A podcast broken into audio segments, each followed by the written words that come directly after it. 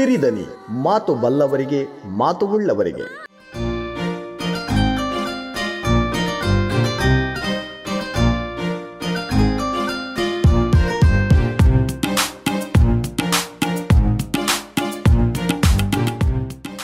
ಸಿರಿದನಿ ಕೇಳುಗರಿಗೆ ನಮಸ್ಕಾರ.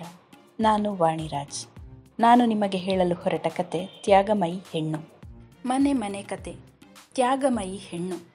ಇವಳ ಬಗ್ಗೆ ನಾನು ಎಷ್ಟು ಹೇಳಿದರೂ ಅದು ಕಡಿಮೆಯೇ ಹದಿಮೂರನೇ ವರ್ಷಕ್ಕೆ ಹಲವಾರು ಕಾರಣಗಳಿಂದ ತನ್ನ ವಿದ್ಯಾಭ್ಯಾಸ ಮುಂದುವರಿಸಲಾಗದೆ ಅಮ್ಮನಿಗೆ ಸಹಾಯ ಮಾಡುತ್ತಾ ಮನೆಯಲ್ಲೇ ಉಳಿದಳು. ಆದರೂ ಓದುವ ಹುಚ್ಚು ಇವಳನ್ನು ಬಿಟ್ಟಿರಲಿಲ್ಲ. ತನ್ನ ಅಣ್ಣ, ತಮ್ಮ, ತಂಗಿಯರ ಪುಸ್ತಕಗಳನ್ನು ಓದುತ್ತಾ ತನ್ನ ಓದುವ ತೃಷೆಯನ್ನು ತಣಿಸಿಕೊಳ್ಳುತ್ತಿದ್ದಳು. ಅವಳಿಗಿರುವ ಸಂಗೀತದ ಜ್ಞಾನವನ್ನು ಅರಿತ ಅವಳ ಅಪ್ಪ ಅವಳಿಗೋಸ್ಕರ ಸಂಗೀತದ ಗುರುಗಳನ್ನು ಮನೆ ಪಾಠಕ್ಕೆ ಬರುವಂತೆ ಕೇಳಿಕೊಂಡರು. ಅದು ಆ ಕಾಲ. ಸಾರಿಗೆ ವ್ಯವಸ್ಥೆ ಸರಿಯಾಗಿ ಇರದ ಸಮಯ. ಅದಲ್ಲದೆ ಇವಳಿದ್ದ ಮನೆಗೆ ರಸ್ತೆ ಬಿಟ್ಟು ಎರಡು ಮೈಲುಗಳಷ್ಟು ದೂರ ನಡೆದೇ ಹೋಗಬೇಕಿತ್ತು. ಅಷ್ಟೇ ಅಲ್ಲದೆ ಗುರುಗಳ ಮನೆಗೂ ಇವರ ಮನೆಗೂ ಸುಮಾರು ಐದು ಮೈಲಿಗಳಷ್ಟು ಅಂತರ.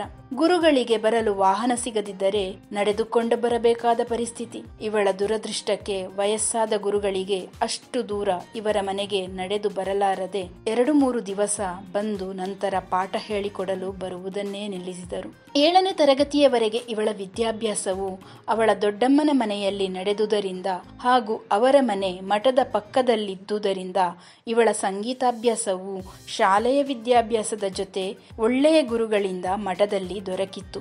ಆದರೆ ಊರಿಗೆ ಹಿಂದಿರುಗಿದ ಇವಳಿಗೆ ಸಂಗೀತವನ್ನು ಮುಂದುವರಿಸಲು ಸಾಧ್ಯವಾಗಲಿಲ್ಲ. ಇಂದಿಗೂ ಅವಳ ಸ್ವರಜ್ಞಾನ ತುಂಬ ಚೆನ್ನಾಗೇ ಇದೆ. ತನ್ನ ಹದಿನೆಂಟು ಹತ್ತೊಂಬತ್ತನೇ ವಯಸ್ಸಿಗೆ ಮದುವೆಯಾದ ಇವಳು ಇನ್ನೊಂದು ಕೂಡು ಕುಟುಂಬದ ಜವಾಬ್ದಾರಿ ಹೊರಲು ಸಜ್ಜಾದಳು. ಅಲ್ಲೂ ಬೆಳಗಿನಿಂದ ಸಂಜೆಯವರೆಗಿನ ದುಡಿಮೆ, ಮನಸ್ಸಿಗೆ ಘಾಸಿಯಾಗುವಂತಹ ಕೆಲವು ಅಹಿತಕರ ಘಟನೆಗಳು ಆಗಿಂದಾಗೆ ಎದುರಾಗುತ್ತಿದ್ದರೂ ಎಲ್ಲವನ್ನೂ ಆ ಚಿಕ್ಕ ವಯಸ್ಸಿನಲ್ಲಿಯೇ ಸಮಾನವಾಗಿ ಸ್ವೀಕರಿಸುವ ಕಲೆಯನ್ನು ಅವಳು ಕಲಿತಿದ್ದಳು. ಇಷ್ಟೆಲ್ಲ ಒತ್ತಡದ ಬದುಕು ಇವಳದ್ದಾಗಿದ್ದರೂ ತನ್ನ ಎಲ್ಲಾ ಕೆಲಸ ಮುಗಿದ ಮೇಲೆ ರಾತ್ರಿ ತುಂಬಾ ಹೊತ್ತಿನವರೆಗೆ ಸೀಮೆ ಎಣ್ಣೆ ದೀಪ ಅಥವಾ ಗ್ಯಾಸ್ಲೈಟ್ ಬೆಳಕಿನಲ್ಲಿ ಕತೆ ಕಾದಂಬರಿ ಪುಸ್ತಕಗಳನ್ನು ಓದಿ ಅವಳ ಜ್ಞಾನದ ಅರಿವನ್ನು ವೃದ್ಧಿಸಿಕೊಂಡಿದ್ದಳು. ಹಾಗೂ ಮತ್ತೆ ಮುಂಜಾನೆ ಬೇಗ ಎದ್ದು ತನ್ನ ದಿನಚರಿಗೆ ಮರಳುತ್ತಿದ್ದಳು. ಇವಳಿಗಿರುವ ಪೌರಾಣಿಕ ಕತೆಗಳ ಪಾಂಡಿತ್ಯ ಅಪಾರ. ರಾಮಾಯಣ ಮಹಾಭಾರತದಲ್ಲಿ ಬರುವ ಯಾವುದೇ ಉಪಕಥೆಗಳ ಪರಿಚಯ ಇವಳಿಗಿದೆ. ತನ್ನ ಕೆಲಸ ಮಾಡುತ್ತಾ ಮಾಡುತ್ತಾ ಈ ಎಲ್ಲ ಕಥೆಗಳನ್ನು ತನ್ನ ಮಕ್ಕಳಿಗೆ ತಿಳಿಸಿಕೊಡುತ್ತಿದ್ದಳು. ಈಗಲೂ ಯಾವುದಾದರೂ ಕಥೆಯ ಬಗ್ಗೆ ಸಂಶಯವಿದ್ದರೆ ಇವಳಿಂದ ಅದಕ್ಕೆ ಸಮರ್ಪಕವಾದ ಉತ್ತರ ಸಿಕ್ಕೇ ಸಿಗುತ್ತದೆ. ತನ್ನೆಲ್ಲ ಆಸೆಗಳನ್ನು ಬದಿಗಿರಿಸಿ ಬೇರೆಯವರಿಗಾಗಿಯೇ ಬದುಕಿ ಬಾಳುತ್ತಿರುವ ಜೀವ ಇವಳದ್ದು. ನಮಗೆಲ್ಲ ಸಿಕ್ಕ ಅನುಕೂಲದಲ್ಲಿ ಸ್ವಲ್ಪವಾದರೂ ಅನುಕೂಲ ಅಂದು ಇವಳ ವಿದ್ಯಾಭ್ಯಾಸಕ್ಕೆ ದೊರೆತಿರುತ್ತಿದ್ದರೆ ಇಂದು ಖಂಡಿತವಾಗಿಯೂ ಯಾವುದಾದರೊಂದು ಕ್ಷೇತ್ರದಲ್ಲಿ ತನ್ನನ್ನು ತಾನು ಗುರುತಿಸಿಕೊಳ್ಳುತ್ತಿದ್ದಳು. ಅಂದು ಅಣ್ಣ ತಮ್ಮಂದಿರ ಸಾಧನೆಯಲ್ಲಿ, ನಡುವೆ ತನ್ನ ಮನೆಯ ಎಲ್ಲಾ ಮಕ್ಕಳ ಸಾಧನೆಯಲ್ಲಿ, ಈಗ ಮೊಮ್ಮಕ್ಕಳ ಹಾಗೂ ನೆರೆಹೊರೆಯಲ್ಲಿ ತನ್ನ ಕಣ್ಣೆದುರೇ ಬೆಳೆದ ಮಕ್ಕಳ ಸಾಧನೆಯಲ್ಲಿ ತನ್ನ ಕನಸನ್ನು ಇವರೆಲ್ಲ ಸಾಕಾರಗೊಳಿಸಿದರೇನೋ ಎನ್ನುವ ರೀತಿಯಲ್ಲಿ ಸಂಭ್ರಮಿಸುವ ಜೀವ ಇವಳದ್ದು.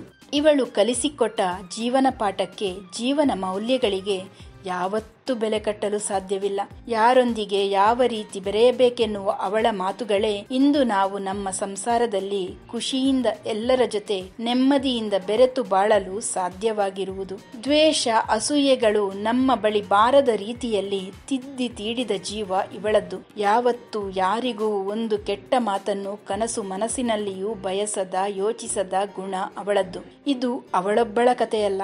ಎಲ್ಲ ಅವಳ ಸಮಕಾಲೀನರ ಕತೆ ಇದು. ವಿದ್ಯಾಭ್ಯಾಸ ಕಾರಣಾಂತರಗಳಿಂದ ವಂಚಿತರಾಗಿ ಕೇವಲ ಮನೆ ಸಂಸಾರಕ್ಕೆ ಸೀಮಿತರಾದ ಎಲ್ಲ ಅಮ್ಮಂದಿರ ಕತೆ. ನಾನು ಇಂದಿನವರೆಗೆ ಇವಳನ್ನು ಏಕವಚನದಲ್ಲಿ ಸಂಬೋಧಿಸಲಿಲ್ಲ. ಆದರೆ ಈ ಕತೆ ಹೇಳುವಾಗ ನನಗನಿಸಿದ್ದು ಏಕವಚನ ಬರುವುದು ಯಾವತ್ತೂ ನಮ್ಮೊಳಗಿರುವ ನಮ್ಮ ಆತ್ಮೀಯರಿಗೆ ಮಾತ್ರ. ಇಲ್ಲೂ ಅವಳ ಬಗ್ಗೆ ಬಹುವಚನದಲ್ಲಿ ಹೇಳಿದರೆ ನಾನು ಬೇರೆ ಯಾರ ಬಗ್ಗೆನೋ ಹೇಳುತ್ತಿರುವೆ ಎಂಬ ಭಾವ ಕಾಡುವುದು. ಇವಳು ಯಾವತ್ತಿದ್ದರೂ ನಮ್ಮವಳೆ. ಇವಳು ನನ್ನವಳೆಂಬ ಸ್ವಾರ್ಥದೊಡನೆ ಈ ಕತೆ ನಮ್ಮ ಎಲ್ಲ ಅಮ್ಮಂದಿರಿಗೆ.